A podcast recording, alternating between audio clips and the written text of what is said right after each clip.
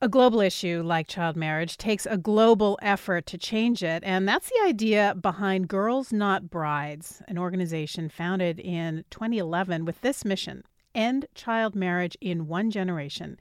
And I'd like to welcome the chair and founder of Girls Not Brides, Mabel van Oranje. Mabel, thank you for joining us. Nice to be with you. Well, why don't we begin with an overview? If you could just uh, give us a sense of the problem, the scope of the problem, how widespread is child marriage?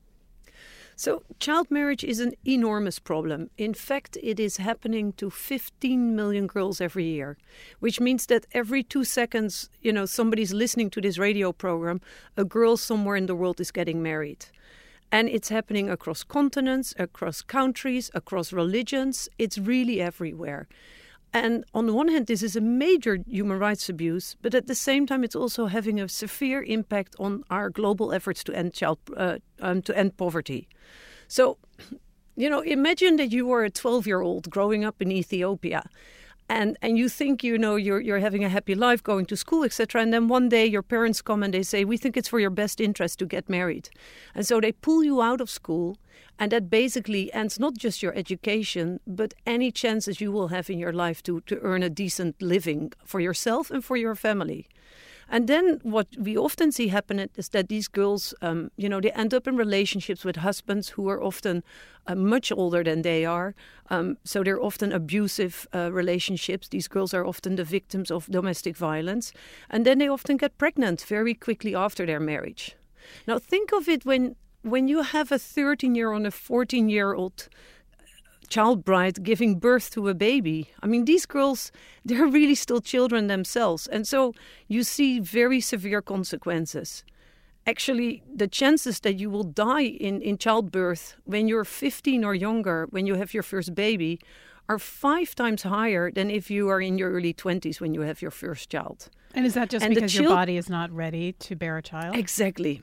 These girls are just too still too small, but the babies they they are having, they are full grown babies. Mm. And then what you see is often that their their children are much less likely to survive the first year of, of their lives. So the chances that a baby from a child a child bride will, will survive the, the first year of its life are sixty percent lower than if the baby had an had an you know a mother who's 18 years or older. So the consequences are of child uh, child marriage are really devastating. And and what surprised me when when I first started looking into this issue is that the world was really not paying attention. So imagine you have a problem affecting 15 million girls that is having such a huge impact on poverty and yet we're not talking about it. So, what do you attack first? Your goal is to end child marriage, the 15 million girls getting married every year, to end that in a generation. It's a very complicated, multi layered problem with lack of education, with religious and cultural traditions, with poverty, economic problems. What do you attack first? What's most well, important? you know, this is the question we asked ourselves three years ago because we said, whoa, it's such a big problem and it can't be that nobody's paying attention. And so what we realized is, first of all, we needed to raise awareness about this issue. We needed to take the taboo away.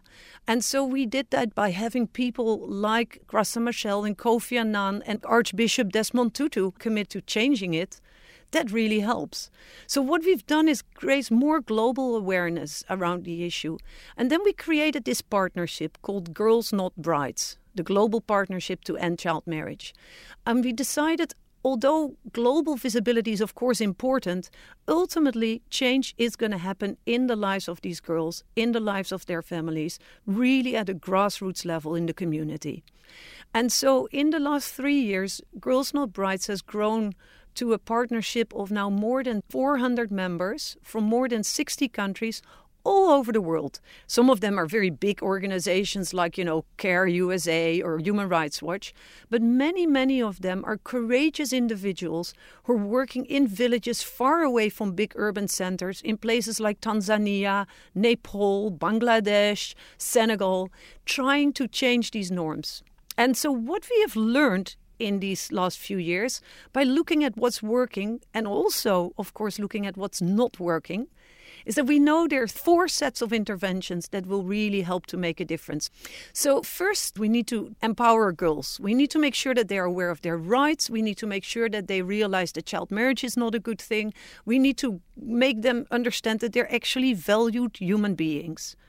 Secondly, what we need to do is sensitize communities, help the men and everybody who's powerful in the community, but it's often the men, help them realize how harmful child marriage is, and that's actually in their interest to make sure the girls don't marry too early.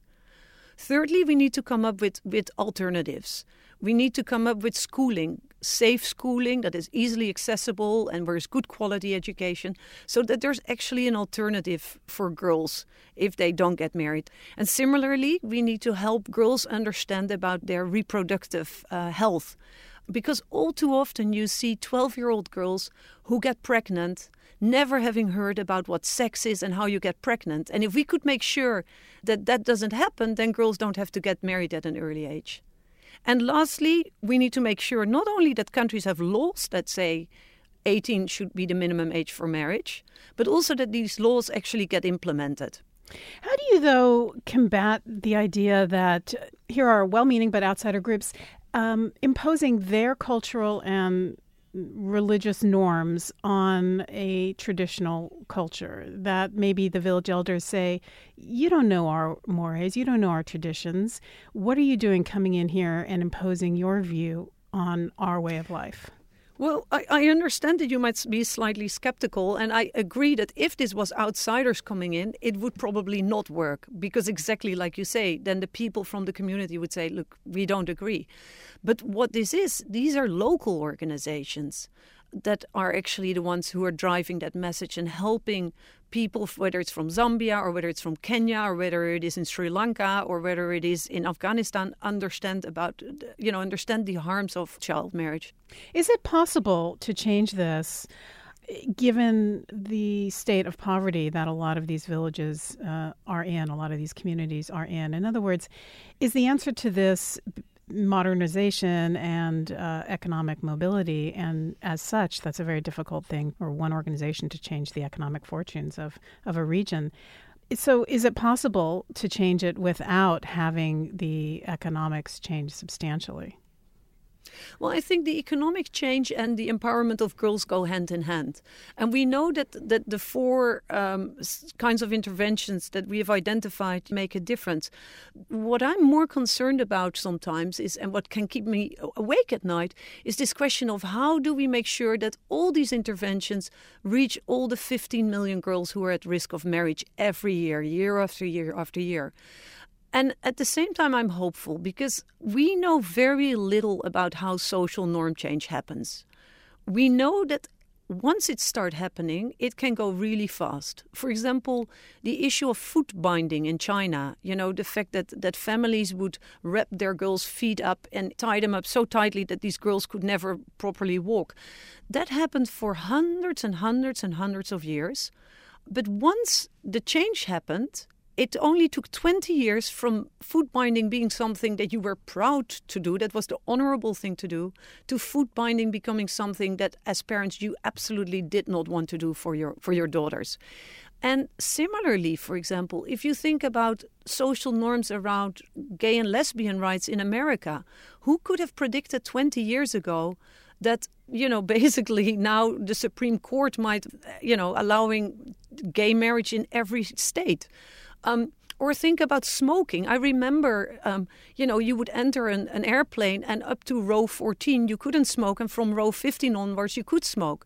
That would be completely unacceptable nowadays. So we know that this kind of social norm change, how people look at what is acceptable and what's not acceptable, can really change quickly. You would almost say overnight. And so I am hopeful that the same can happen for child marriage. Mabel van Oranje, chair and founder of Girls Not Brides. Thank you so much. Thank you. Let girls be girls and not brides.